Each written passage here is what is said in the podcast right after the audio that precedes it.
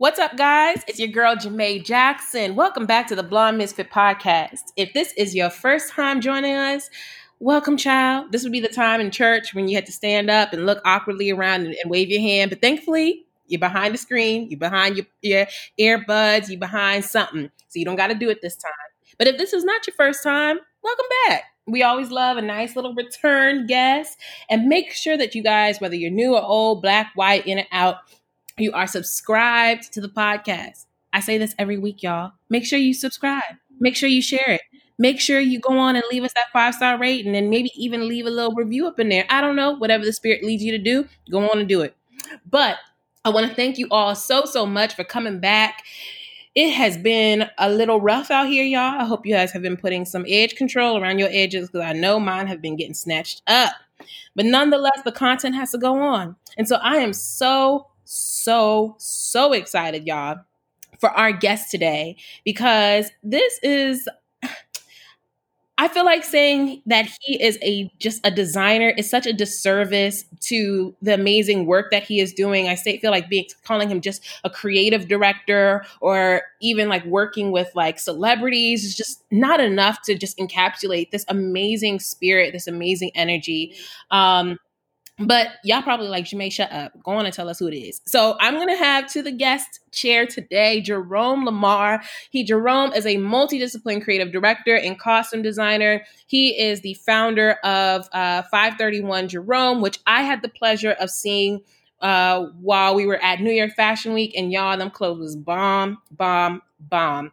Jerome is not new to this. He is true to this. Even at the young age of 15, he was working with the Kimora Lee Simmons as a designer and junior creative director for Baby Phat and Phat Farm lifestyle brands. So shout out to all of y'all who, you know, had to get your Baby Phat when we was, when we was younger.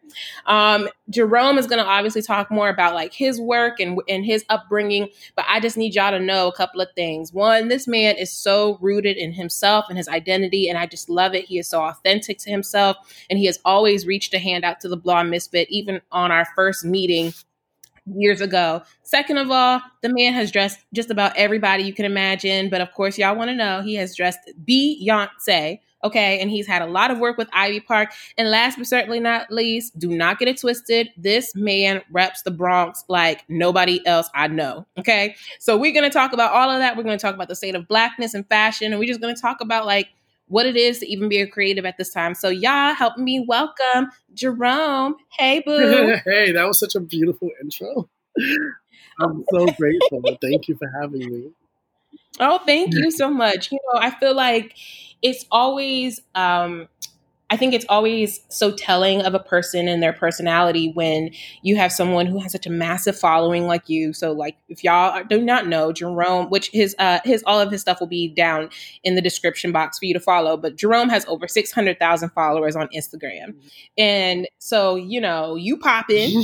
you it's been such um, a long road. Wow, like. It, a lot of people who follow me are like from my MySpace stage, which is so funny. It's like I love it. I wish they would bring back MySpace though. Like honestly, but like you have such a massive following, and so I think it's often we don't see people with your scale giving time to sort of like the little people like sort of like me and a platform like this and so i think that it is always so telling of character when you make time to talk to people like not just the WWDs, not just the Vogues of the world, but really talking to some of the movers and shakers, sort of even in the mm-hmm. underground, because I feel like even though you are obviously super prevalent in the fashion industry, you still are someone who like I think you keep to your roots, your roots about that a lot. So I just want to thank you so much for taking the time to even chat with me. Um, no, thank but, you. I've been watching your progressive evolution from the beginning, and it's so it's so refreshing. And I'm so glad you're still like on it. And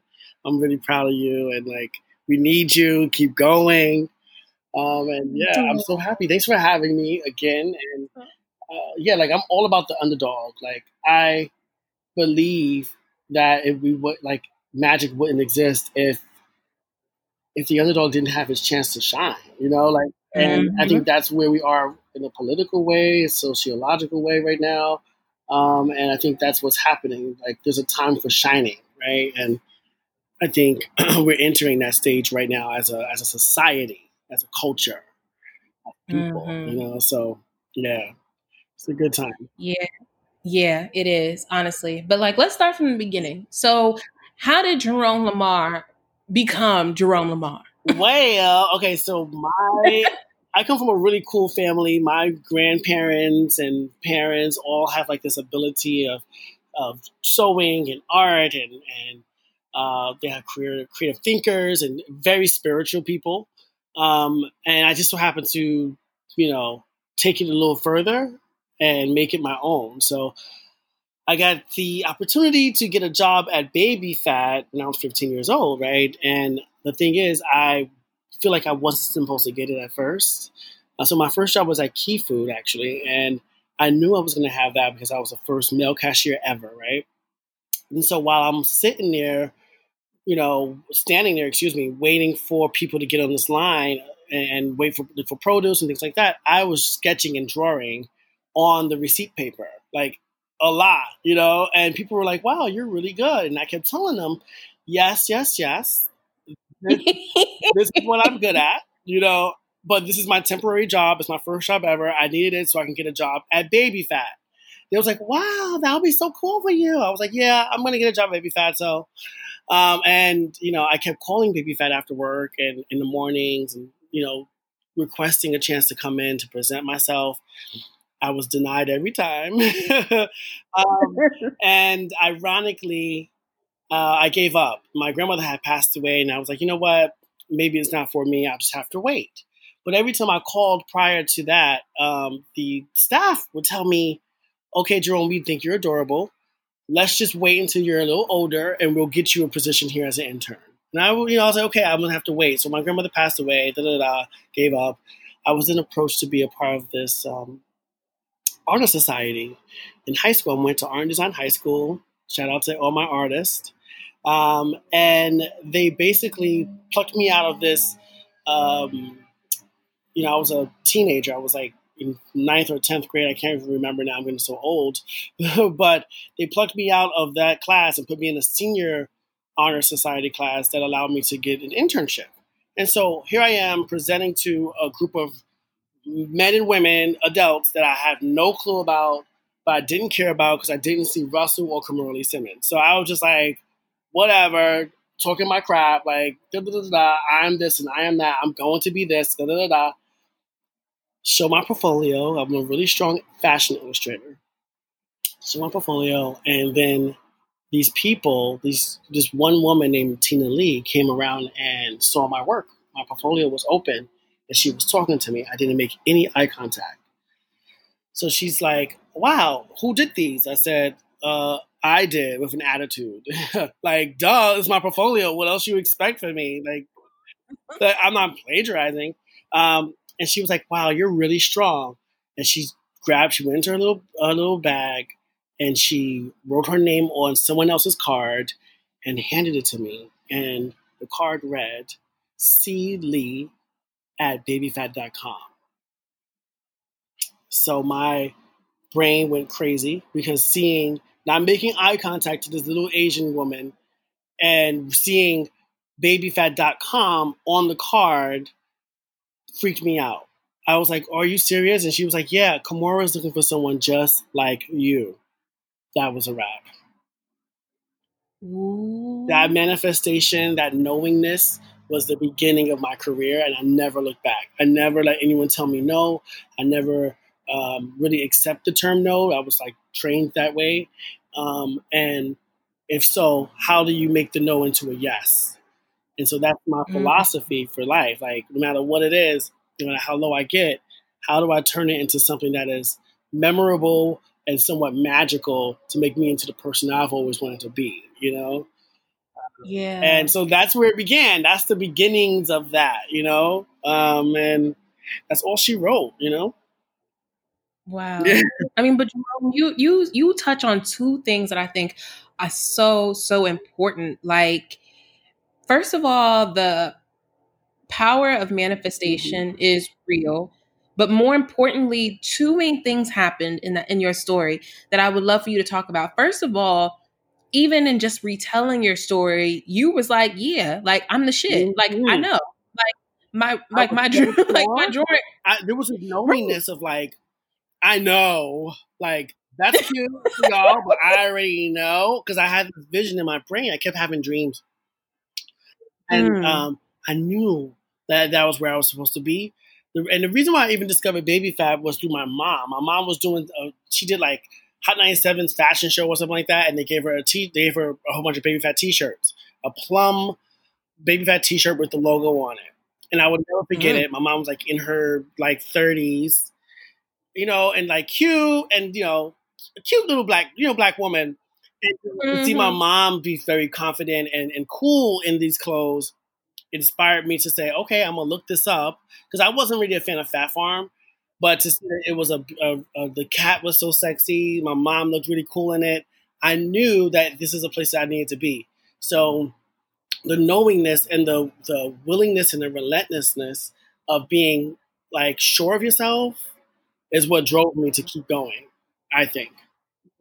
Yeah, I mean that that level of self-awareness but also like self like reclamation yeah. of like this this like this is the space I take up and mm-hmm. I'm aware of that is so important because honestly and this is something that I feel I've even had to recognize even within myself like over the past year or two as I've said no Jimmy you deserve to be in these spaces mm-hmm. that if you don't believe it full-heartedly those spaces can't open up At for all. you. At all and that's the thing. I think we are always thinking to ourselves, are we good enough? Are we ready enough? Um, you know, are we creative enough even to be in these places?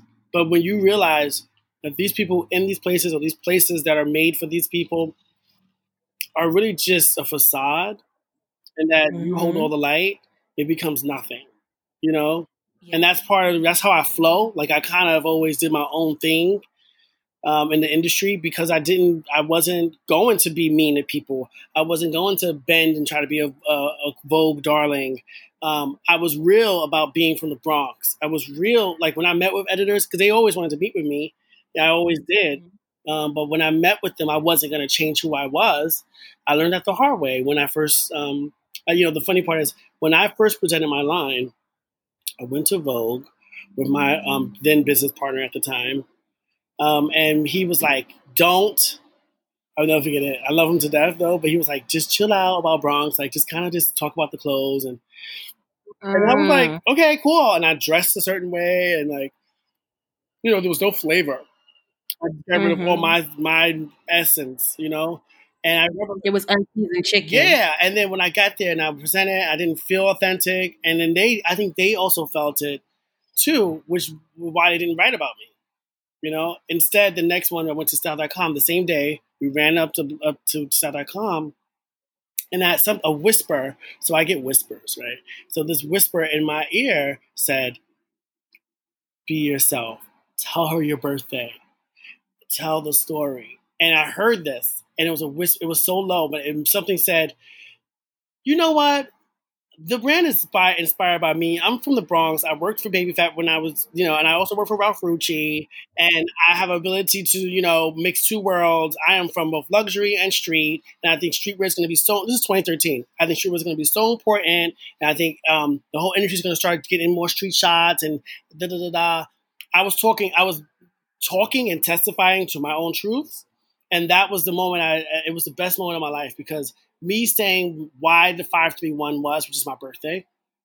You know, so um, me saying 531 is my birthday. I am a Gemini. The girl who I was interviewing with was a Gemini. And guess when her birthday was? May 31st. No. I swear to God.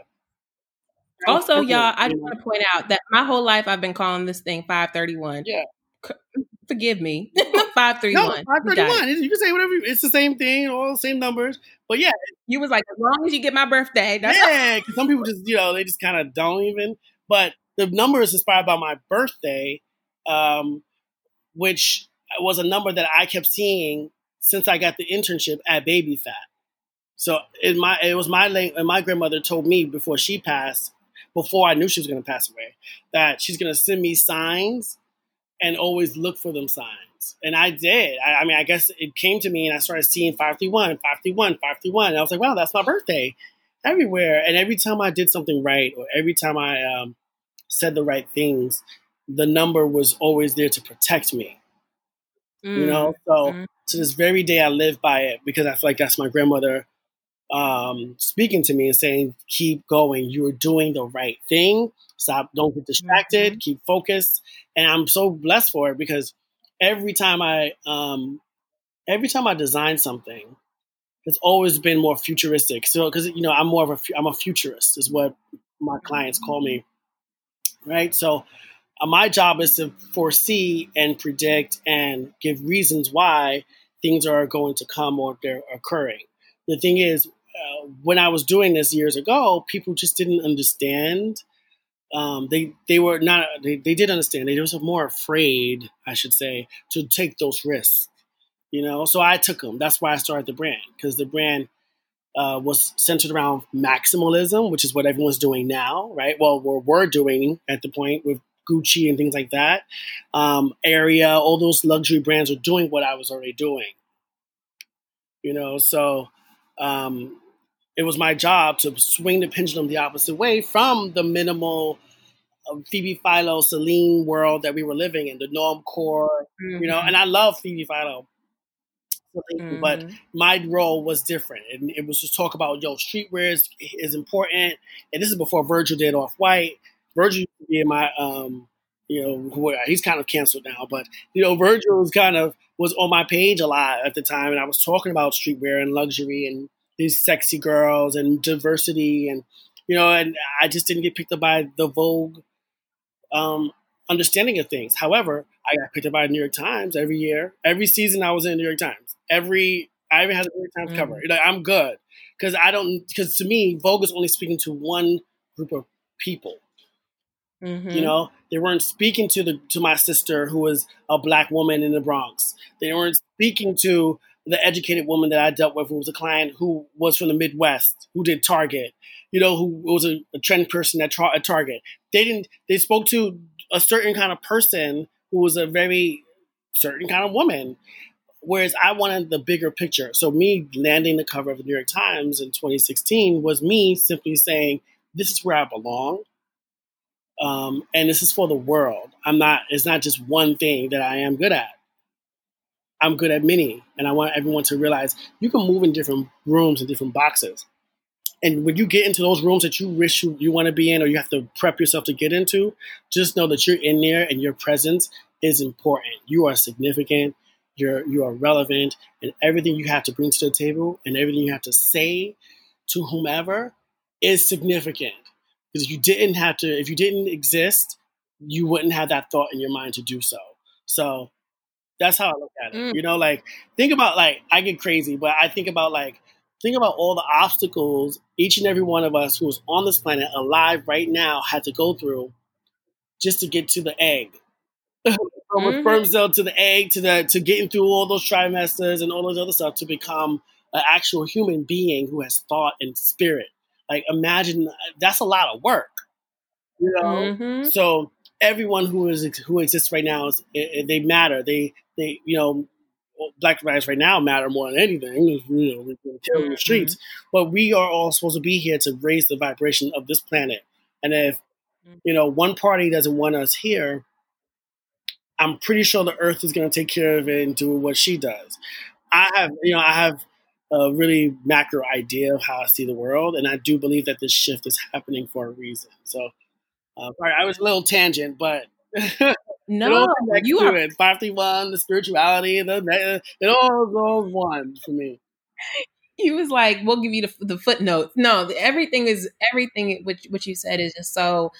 I think first of all so relevant to the fashion industry and one thing you guys if you if you listened you you would have noted that fashion is so cyclical and that people are talking that people are manifesting and doing things now that some people were already putting on the radar a long time ago which is i mean first of all that is literally the embodiment of what black culture on the impact of fashion yeah. and beauty and all these other industries is yeah.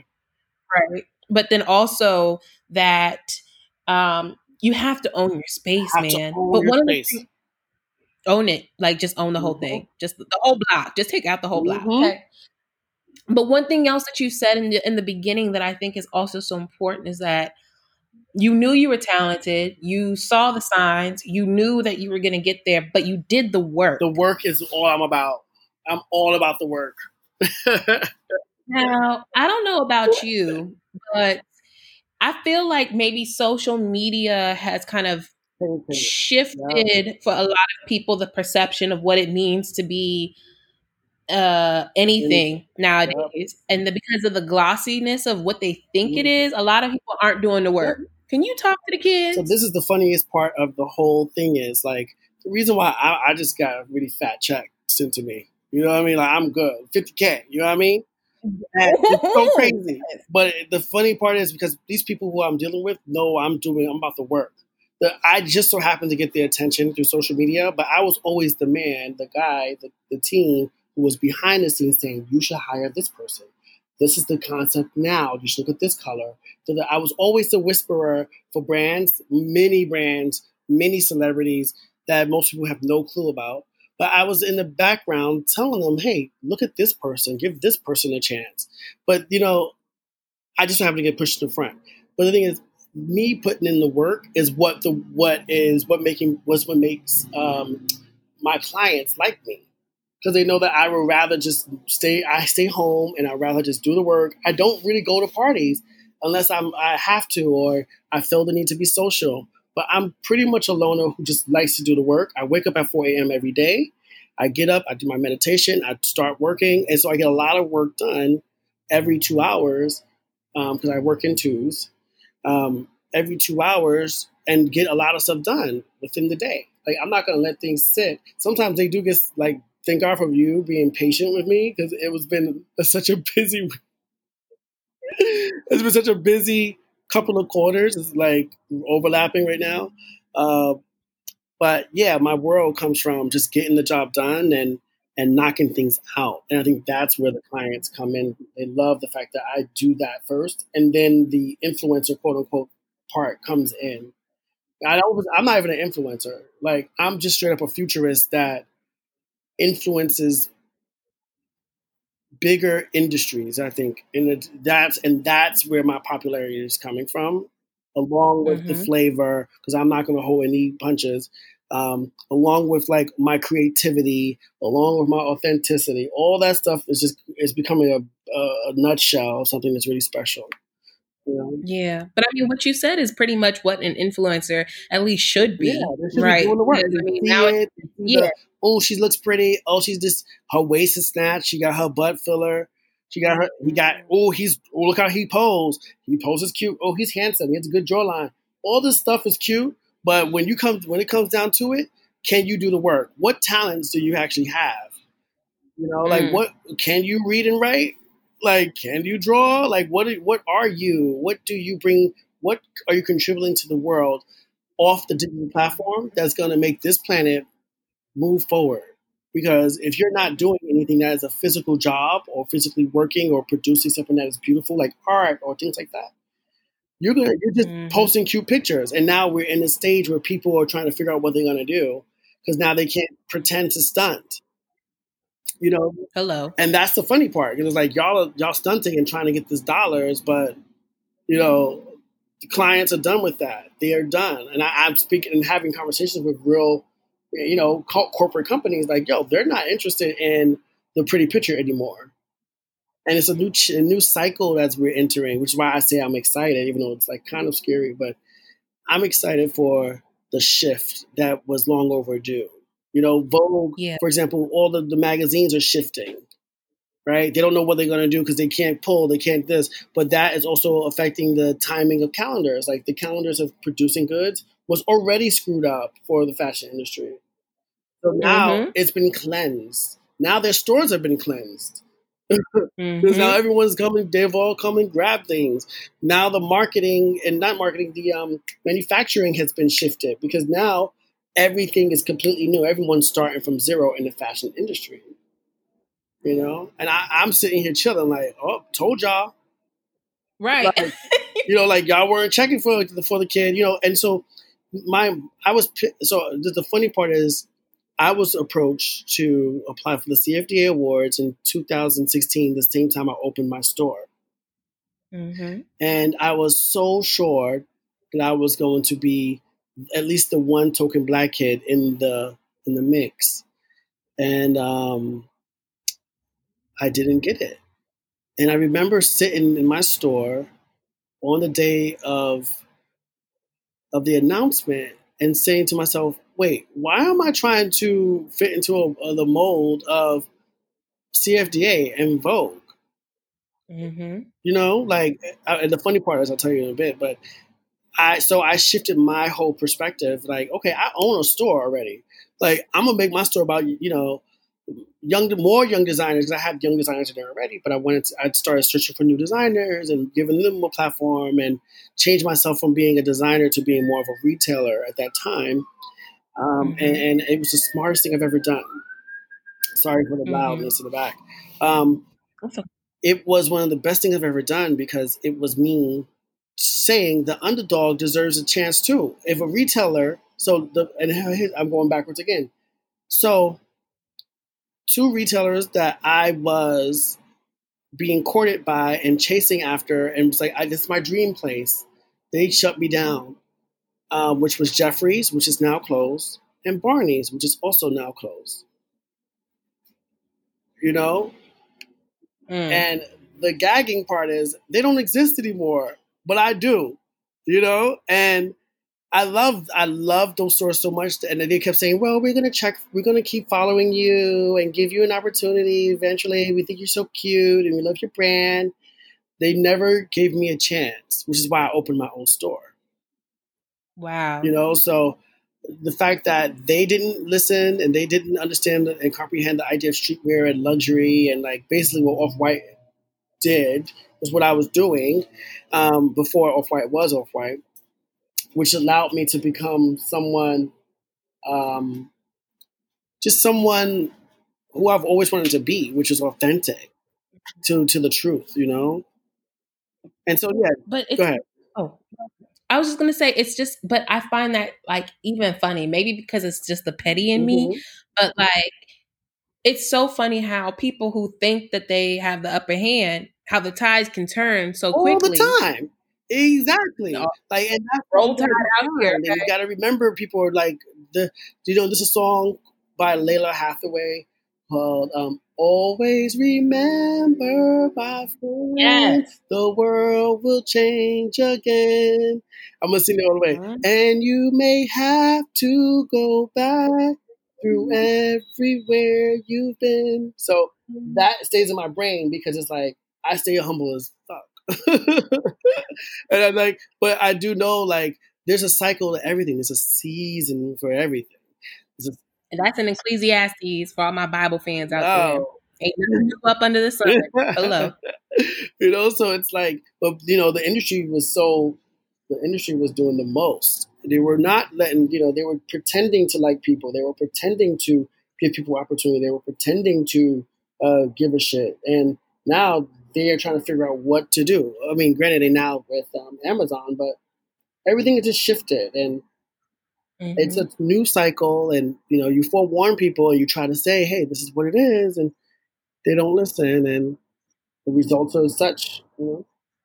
Right, but I think what you said also is something that whether uh, you're listening and you are um, a brand or an influencer or a designer, like we collectively as the black community, I feel have often done this yeah. where we've told people like these are the people who are hot, these are the people mm-hmm. who you should watch out for and stuff, and then nobody listened, and then all of a sudden when they pop out, oh, can you get me like, this? Can you help me get this? Right, right. You're like, oh, can I like, can we like, can we set up an interview? Exactly. Can we this? Can we that? And it's one of those things that, like, just as easy as that, um, what is it? It's just as easy as that affirmation from somebody else it can be given, it can be so easily taken away. Absolutely. But that, Absolutely. but then, so true. I was gonna say, but that's why you just gotta have your own shit yeah. and like and walk in it and be proud of mm-hmm. it. Like even if other people don't see you or see the worth in it, you know that you bring something to that the table. knowing again, it goes to that whole point of saying like this is what I'm here for. Like I, my path is not, you know, like I was feeling away because I was like, Wang is Alexander Wang is getting all this attention for doing stuff that everyone's been doing forever. Or Juicy Couture was knocking over knocking off Baby Phat back in the day, but Vogue wouldn't give them a chance to do anything. Like there's so many things I've noticed along the way growing up in the industry and like saying, Wow, they really just don't care. They want to take the, the culture vulture style of things and and do what they want to mm-hmm. do with it and not give any credit back. And you know, yes, okay, we got to the point where there's a few great black designers now, finally, and they're all my friends and all my peers. But I'm not even a designer anymore. Like I think being a designer is, is obsolete right now. Like it has nothing to do with nothing that's happening uh, within the world, within the cycle of the planet, because we need to fix this shit before, you know, it's too late. We already are too late. You know, there's so much stuff on a macro level that the fashion industry is not contributing to. Um, and and contributing to on the negative side, you know, that that needs to be shifted, mm-hmm. you know. And I left knowing like, yo, I'm good.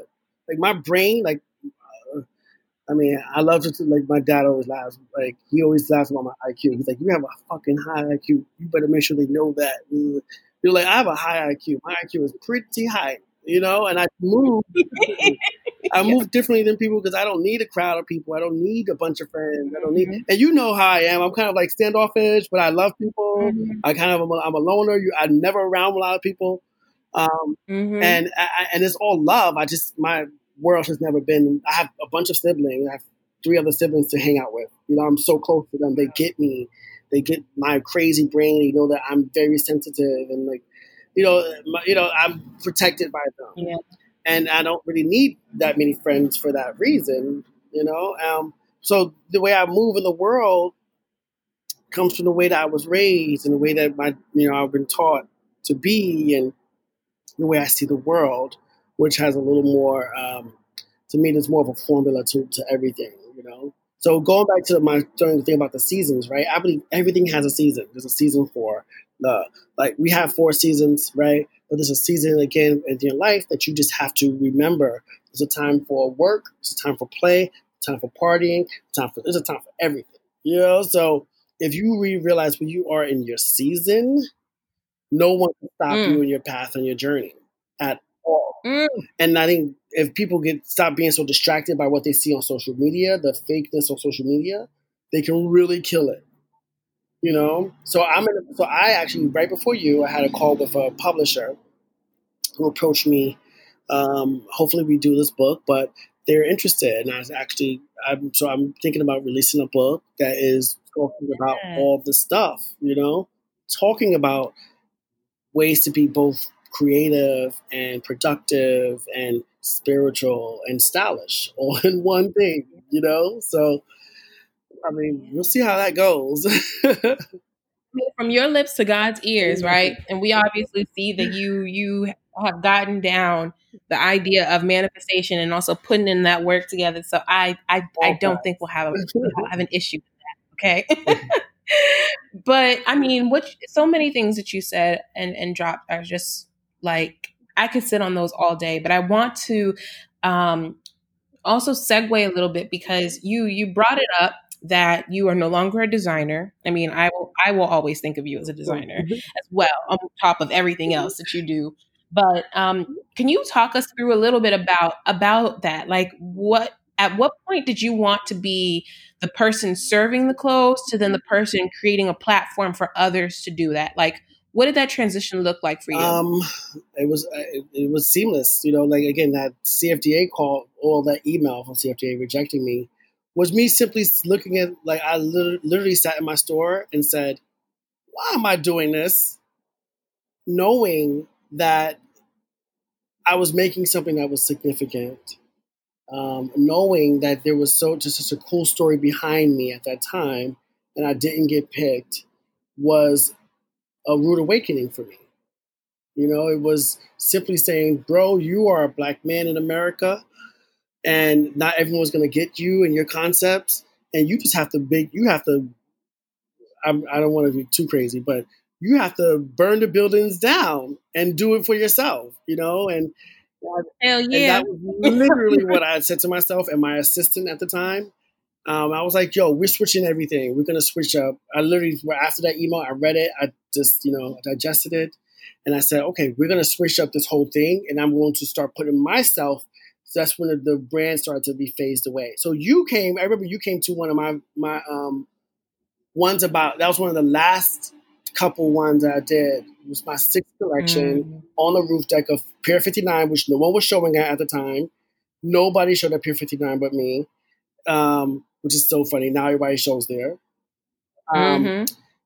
And, you know, I, that collection was me mourning in a sense, like saying, yo, people do not care about me. And my, I was a little standoffish to everyone because I was sad. My friend had just died. The collection was inspired by um, the rising tides and the seas and diversity and like the future of, of the globe and all this other futurism. And um, that was probably the best collection I've ever done because it was so much um, sorrow in it and so much. Um, mm. per, it was so much of a. It was like a mirror, reflection of who, how I saw myself and how my brand needed to evolve, which had more streetwear, like just way more streetwear and less cocktail dresses and things I was trying to get to as a Vogue quote, quote unquote Vogue darling. Um, and I brought it more down to the streets and like really gave them the street style, you know. Um, and that yes. was the best collection I've ever done because that collection had my crystal jacket in it, um, which was the best thing ever. And the best part is Hailey Baldwin saw that jacket. Her Hailey Baldwin stylist saw that jacket. Demand I sent it to her for uh, Paris, Paris Fashion Week. Sent it straight from the show to her. She wore it, and that was a money that was a money tree. Period. Since since mm. she's worn that, she has made the most money for me out of every celebrity I've ever worked with. Her wearing wow. that one denim jacket, which I priced stupidly high on purpose because I didn't want to make the jacket because it was me hand beating. You know, like I priced it at like 7500 $8,000. And I was getting calls from all around the world, um, mainly in China, to get this jacket. I never, mm. that was the most successful I have ever been because I did about, mm, I think around 18, 19 jackets. Custom made. Each jacket was custom made to order. Some was even $10,000 because I was like, I'm not making them anymore. But they were like, any price, any price. I just was throwing it. And that's what helped keep my store open and keep me afloat. Wow. So that blessing um, of that jacket just kind of kept giving the blessings that keep giving, and people love it. Still, they still want this jacket. I denied. I'm like, yo, I don't make it anymore. right, You're like ah, I'm out the game. Right. Huh? you know, but I use social media um, to tell my story and to make to position myself from being a designer, quote unquote, to Jerome, the style monk, which is what my main brand has always been. Um, mm-hmm. And it was great. It was a great transitioning, saying, "Oh yeah, he is a designer, but oh yeah, he does do lectures about technology and futurism and color, and oh yeah, and he is a retailer. Oh, he does give platforms to new designers. So it's like this whole." Um, you know, universal thing that I created for myself, which allows me to move and pivot accordingly. You know, mm-hmm. um, which I feel like if I would have stayed as just a designer, I would be sitting here with an attitude talking to you, like mm-hmm. trying to figure out what's going to happen to my life. Like, mm-hmm. you know, figuring out how you show at Fashion right. Week. Which, if everybody was there right. in February, we already this conversation about Fashion Week needing to be reevaluated, yeah. not just from the sustainability factor, but just all as a whole has been a conversation being had for, for years. years. And this this last February, it was just ghetto. It was just, we the couldn't work. do it no more. The work. Not the and not the good ghetto either. Like just it was like, why are y'all even showing? Why are you doing this? Yeah, because they're, they're struggling. And the thing is, you know, God knows what He's doing. Like the mm-hmm. cycles of the season has ended for one thing and it's shifting into another, and you just gotta be ready for it and move with it and and respect it because I think people go crazy. I'm talking about the seasons, right? So when you're in that, when you're in a season of doing the work it feels like it's never going to end. never gonna end. Oh my gosh, I gotta keep working this way. I gotta keep living this way. I gotta keep struggling. But then when you realize that all of that hard work was for something bigger, it Mm-hmm. feels so good, you know. And Yeah. I think that's where um, my role comes in as a, I guess I'm not a spiritual guide. I'm just myself, but I have a lot of spirituality Mhm. in me, and I'd like to share it. I think that's when my role comes in and be like, yo, stop getting distracted. Yo, shut up. Don't talk to your friends for a while. Put in the work. Whether it's, you know, whether, whether you gotta do some water fast and pray, whether you gotta, you know, read a bunch of books or whatever it is you gotta do, but put in that work because that work, eventually, those seeds that you're planting will always come to, to the surface. You Mm. know, it gets hard out here. It's hard right now for a lot of people.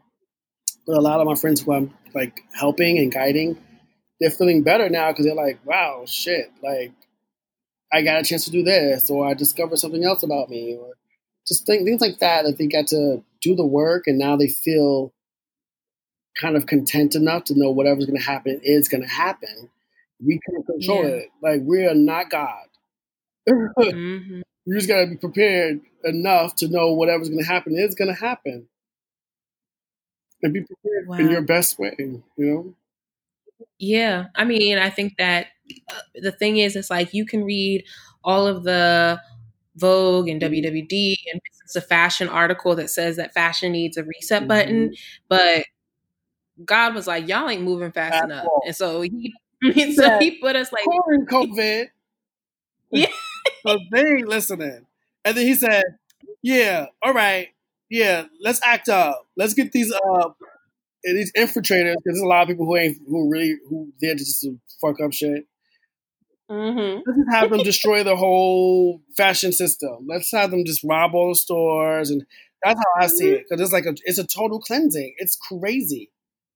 Mm-hmm. It's so funny, but it's like so sad. It's so crazy at the like to see that it's been cleansed.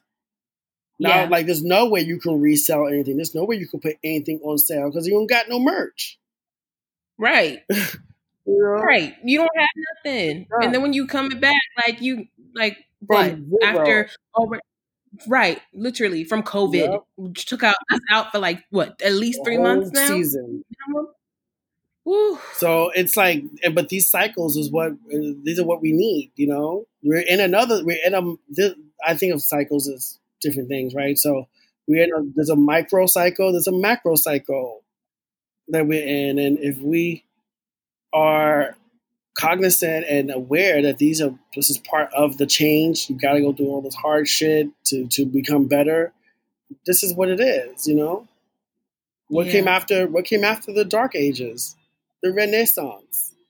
Mhm. You know what I'm saying? So this is our dark age, and if we wake up and stop, well, there's people who hate us for no reason, but if people stop hating for no reason, they'll see that yo, we needed to do this. Yes, there's a lot of hate and drama, but we'll shift into something more, more aware too, because now everyone's being transparent. Yeah. And I think that- racist or not. Right. I was gonna say that I, I, was, was gonna say like even though we're talking about like the fashion cycle, this is so much of a bigger picture just of ha- what's happening right now. And we were talking about it right before we started recording. How like we are now having to be confronted with the things that for years people have said, "Oh, this isn't true," or mm-hmm. "Oh, this isn't really how it is." Mm-hmm. And We're now, friends. Don't worry about that. yeah, like he's like, "I have my black friend. I've dated a black man before." Yeah, and yeah, Like- exactly. And now it's like different things are surfacing in different ways, and people are, is more complex than what they even could think of, and it's really just interesting. And I think it needed to surface all the way and bubble up so people can really confront it, so we can move the fuck on in the century. Like, Yes. like, we've been stuck in the same fakeness since the civil rights. They're tolerating us. They're dealing with us. They they really don't want us around, um, but they're just secretly racist. You know, there's, uh, you know, not everyone. I'm not saying everybody. I'm saying there's you know certain key people who just they're just tolerating us, or they just try to avoid us as much as possible. Um, But Mhm. now everything's really coming to collision, and and and we're seeing that we just have to really confront the situation and build a better society so we can really all move upward vibration yeah yeah and then also hmm? i said we're still whack. Like we should be doing some some major things as, as, a planet right now but we're all stuck in a division which we should not be doing right now. Like right. like, this, like we're in tension yeah, right now. You know?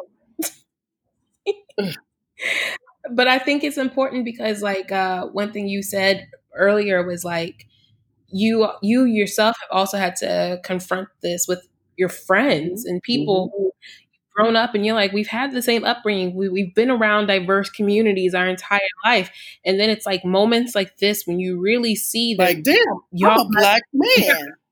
Like y'all see me as a as the black friend. I thought you know this, you know, mm-hmm. but this i have a bunch of white friends who are like not like that, but then I have other white friends who are like, yeah, you know, you're my only one. Or I'm like, yo, we can't, like, I can't help you. I can't even educate you on this because I, it's going to make me, it's exhausting. You know, you don't understand if you're not looking, if you're not allowing yourself to mm-hmm. see your, see the macro situation, then I can't help you with that. I can't, I, you know, yes, our one-on-one relationship is fine and it's cool. Um, but then there's another conversation to be had about just society and how society treats us. And we need our allies, our white allies and Jewish allies to really step up and, you know, call out racism when they see it behind closed doors. Mm-hmm. You know, and mm-hmm. that's what I've been saying to people and like text, like DMing to people, like, yeah, I, I know you love me. I know you think I'm great. I know you think I'm so dope and so fabulous. But my only thing is just make sure that um, you're holding other white people accountable for racism behind closed doors. You know, because that's where it really matters. Yeah. And I think like this moment has also been able to show like what brands are really about mm-hmm. it versus what brands be saying they're about it. Cause like you have everybody from um well Celine, oh L'Oreal. yeah, Yeah, I was, I was, cause I, I was thinking at first, yeah. I was like, cause I was thinking about how Rihanna t- told everybody to pull up, yeah. and then I was like, all right, cool, like we pulling up, and then Aurora who called out and was like, y'all need to buy black, buy, buy black, uh, fifteen percent of our inventory so we can uh do what we got to do. I mean, you have even makeup brands like Glossier and Mac that are making huge contributions, but then you also have other brands that, um, you know, are are posting statements like, you know, there is only one race yeah. or uh, you know, we're all in this together, and then but yet you haven't seen Not black one. model on there. Not one black thing on their post. At, like Celine, Celine had no black people. When Phoebe Philo was there, she had tons of black girls, but this whole Hedi Slimane Celine thing ain't had nobody. Nobody. Like forever. Like for since he came into the house, he had like one or two black people in the runway. Wow, you know, but mm. it's it's unfortunate and it's not our job to educate anybody. We have too many other things to do and worry about. If you really, if you really want to make a difference and you really want to um, make sure you are doing your part, you need to do the homework, do the work. You know, mm-hmm. um, they used to say when I was younger. Tina used to say this to me. I can't do your job unless you want me to take your salary. and you know, that was so harsh, but I, I, learned that lesson. Like, yo, I'm gonna outwork everybody. So I outworked everybody. Mm-hmm. I wanted everyone's salary. You know, like I was the youngest one. Right. So that was me and Baby Phat doing the most. I was so aggressive. Um, but you know, those lessons are real. Like, yo, I can't do your job. You have to do your mm-hmm. job. And that job meaning whether it's, you know, researching or just understanding like, yo, this system is rigged to make sure blacks never come up. You know, yeah. from the redlining that they do for um, loans that they give to you know the funds that they put towards people who are in poverty and education and you know the fact that you can't get scholarships and stuff or, or, you can't get scholarships but you can't get loans and stuff like that to go to college because of you're in those redline places domino effect mm. you know and you can't build generational wealth if you don't have a platform to start on so i posted today a picture of my um, great great grandmother, Minnie Pringle, who um, was the daughter of a slave. She probably was a slave herself, I'm pretty sure. Um, and she became a businesswoman, uh, a sharecropper, you know, same thing, but now you got a little bit of, you get money from it. And right. it, it's just, I put it up, I had, I was thinking about her and I was like, wow, I never met you, but I respect you because you led, you gave way for someone like me to exist. Because my, I am so unapologetically black like you know, like uh, and I, I, my family's diverse, like just German blood, but I'm a black man, you know, and I mm-hmm. identify as just black. And the magic of that whole situation is my granddad, Minnie's grand great no Minnie's great grandson, uh, Minnie's grandson, excuse me. Um, he's still alive. He's an artist. He's you know amazing. He's 86 no, 84, excuse me, 84 right now. And he basically told me this as a kid, like, yo, don't forget that you, that we can always make them, but they can never make us. Mm. Um, when he said that, it's like all these things that came to my mind, like, wow, that's crazy. You know, like knowing, like, wow, yeah, we actually did give birth to a lot of people. We could come in all shades and all colors and we give birth to all light, dark, whatever. We can give birth to them, but they can never give, do the opposite. They can't. It's impossible genetically, you know. And that's how that works. You know, the fact that our hair. But this is what he said too. He's like, I have really curly, curly, curly, really nice curly hair. Um, don't. He's like, your hair grows like trees. Don't forget, everything that is alive grows upward towards the sun which is why the afro is so beautiful and so important. Like the afro looks like a tree. It is a tree because it is because it's going upward towards the sun. The way that all living things usually grow. It's not. It's not dead. It's growing upward. Every part of us is alive. It's alive, and if we and our melanin absorbs the UV, the sun, it becomes energy for us which is why they made us into slaves because they couldn't handle they can't handle the sun. So when you know these elements that makes us superhuman, what makes you think that anyone's words and their un their um, uneducated guesses and assumptions of who you are as a person has any effect on you? It doesn't. Mm. And that's how I move. Mm. Ooh, y'all. I know y'all have it because I have chills down my chills down my spine. Trying to find a mirror up in my living room so I could look at me and say I'm fearfully and wonderfully made. Yes. It's true. It's like we we literally were built a, a very significant way, differently. Now everybody want to look like us. Everybody wants to live. They hated us with the lips. They hated us with our noses. They hated us with our bodies. And now everyone wants to be and look like us and have our swag and our flyness and the stuff that comes natural to us because of where we what our DNA provides us with. But if you think about it, it's like we're being suppressed because if we know who we are, the paradigm will definitely shift in a different way that most people can't handle. Um, yeah. And you know, I'm not being mean, I'm not being disrespectful, but the facts are there. You know, we create stuff naturally. We create rock and roll. We create hip hop. We create stuff that everyone into gospel. We, we create all the stuff that people live through, but they don't want a piece of when it comes to being that it is black. But they want to they want a piece of it, but they don't want to claim the full blackness of it. But it's okay yes. because that's what our, our role is. We are creators. We are we are makers. We are alive. I'm talking to you as I look at a whole sea of green trees, and it just remind like, yo, it just looks like a whole bunch of black people with afros who has green hair. like it's so weird to look at it and say that, but I'm looking at it, I'm like, yo, like we got it's so dope, and they come in different colors and different arrays of green, and then I'm thinking like, yo, my grandfather was so right, and mm-hmm. I was brainwashed to think that as a kid, which is a good brainwashing. Unlike some people who got the other route, the other side of it, you know. So yeah, the beauty, you know, and he told me this because he saw his uncle get lynched as a kid, which made him Mm. really had to figure out who he was. And, you know, he told me about my grandfather, my great grandfather, who was his dad, who how wonderful he was and how brilliant he was and how polished and sophisticated and worldly. Um, but because he was black, you know how that is. You know, yeah. so. But I mean, what you said, it means like it, we come from a lineage mm-hmm. of beauty. Mm-hmm. Our standards are the standards.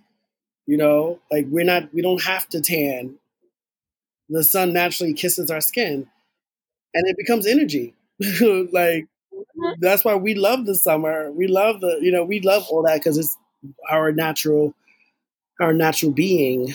So, oh, I wish I knew that sure. though. I wish I remembered that if that power when I went into that meeting with Vogue when I first showed my collection on the desk side review. I didn't. I I stripped all that away. I actually blew up my my hair, not permed it, but I blew it out straight, put it in a, a man bun, a ponytail. You know, I, and I, had, I wore a loafer. I wore a blue and white striped button down shirt and a skinny jean, and you know, I was trying to be something that I wasn't. Um, you know, and, and I regret that was the one thing I regret about the brand that I didn't present myself authentically at that point until the, the meeting after when I felt insecure and heard the whisper in my ear like, "Stop playing, do you?" Mm. You know, and I've done it ever since. Yeah. So, but I think you need those moments yeah. though, because it's like if I put on a pair of jeans that too tight, you gonna feel mm-hmm. it, and you will remember whenever you buy jeans for the rest of your mm-hmm. life what it felt like.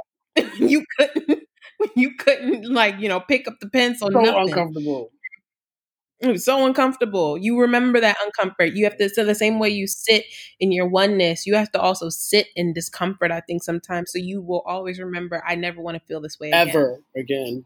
Ever, ever, never, ever. You know?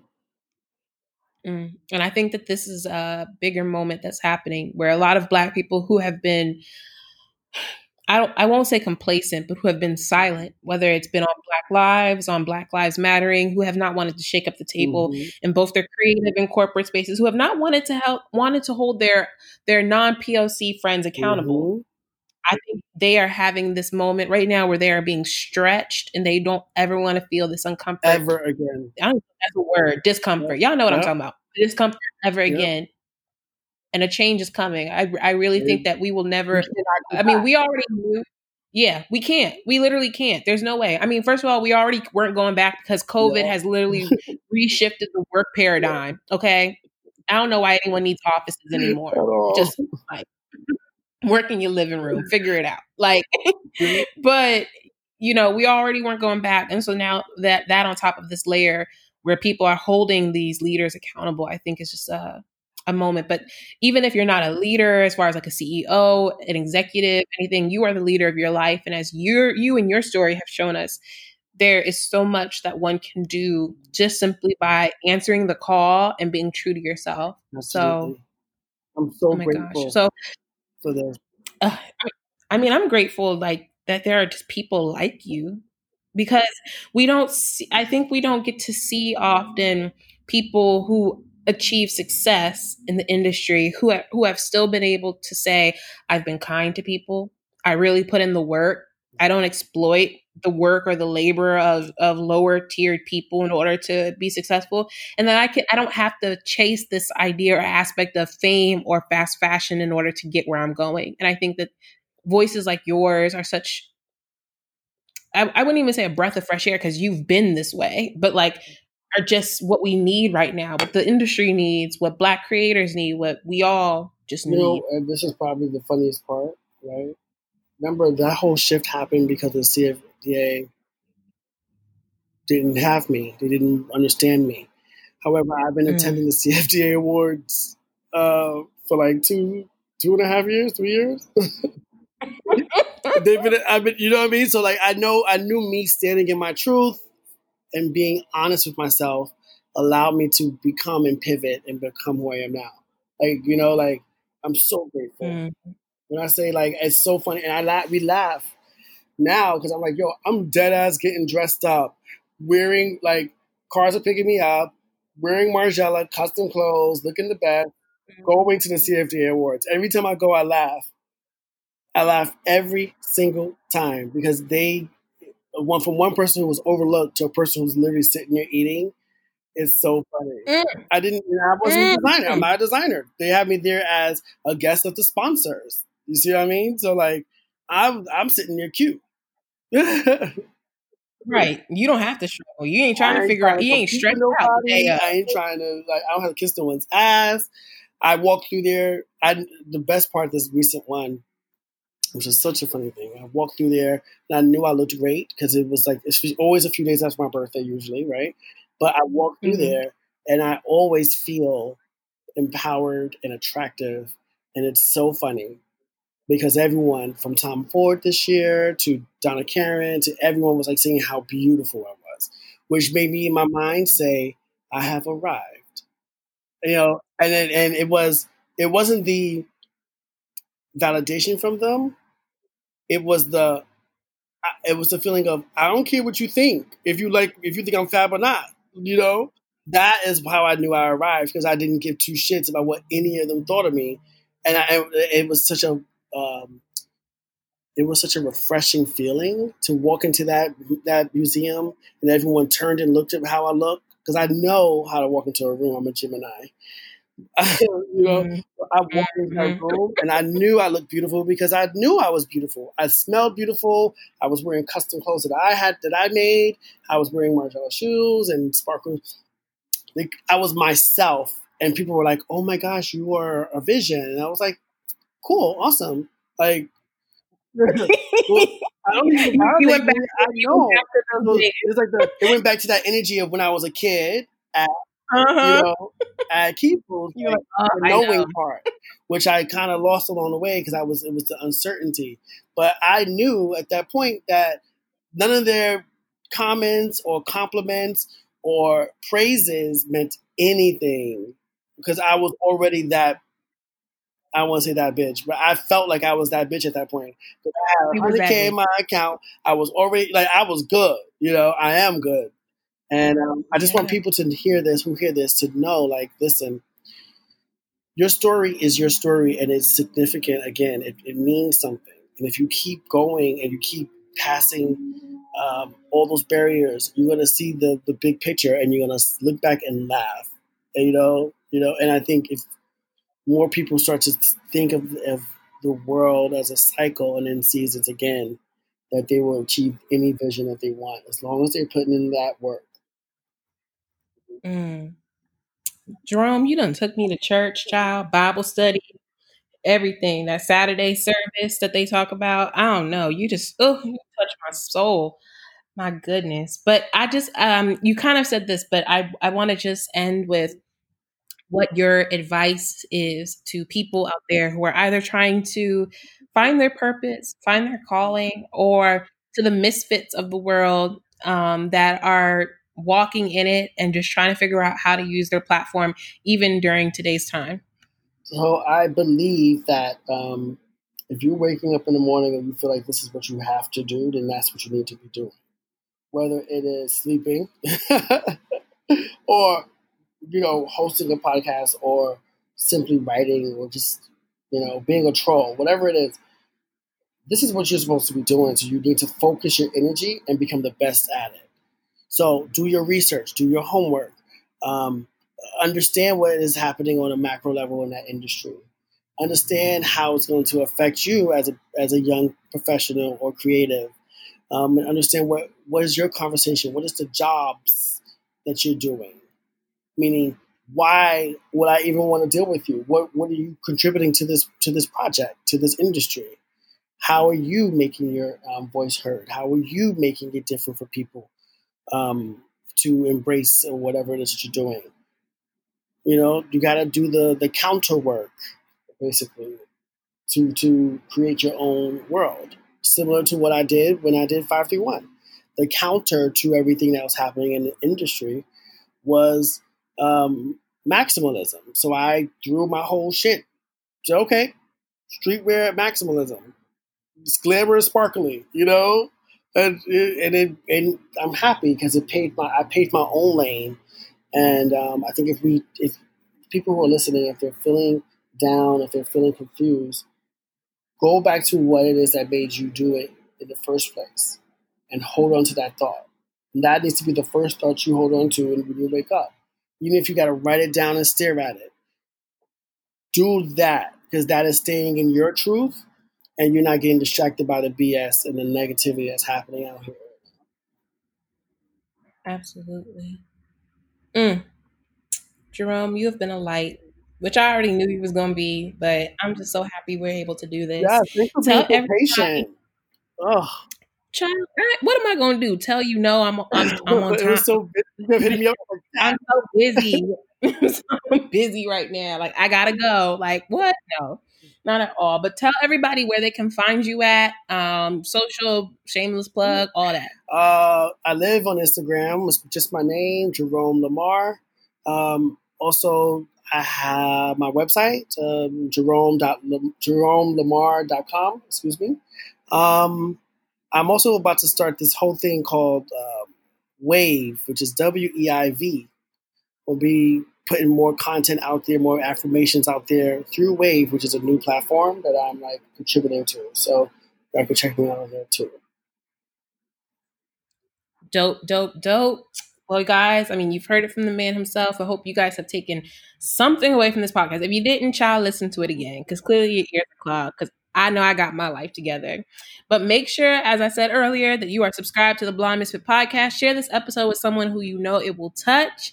And once again, y'all, y'all, y'all, stay blessed, stay black, stay prayed up. If you're not black, it's okay. Like as long as you're not problematic, you can still hang out with us. Cool. And we will see you all next week.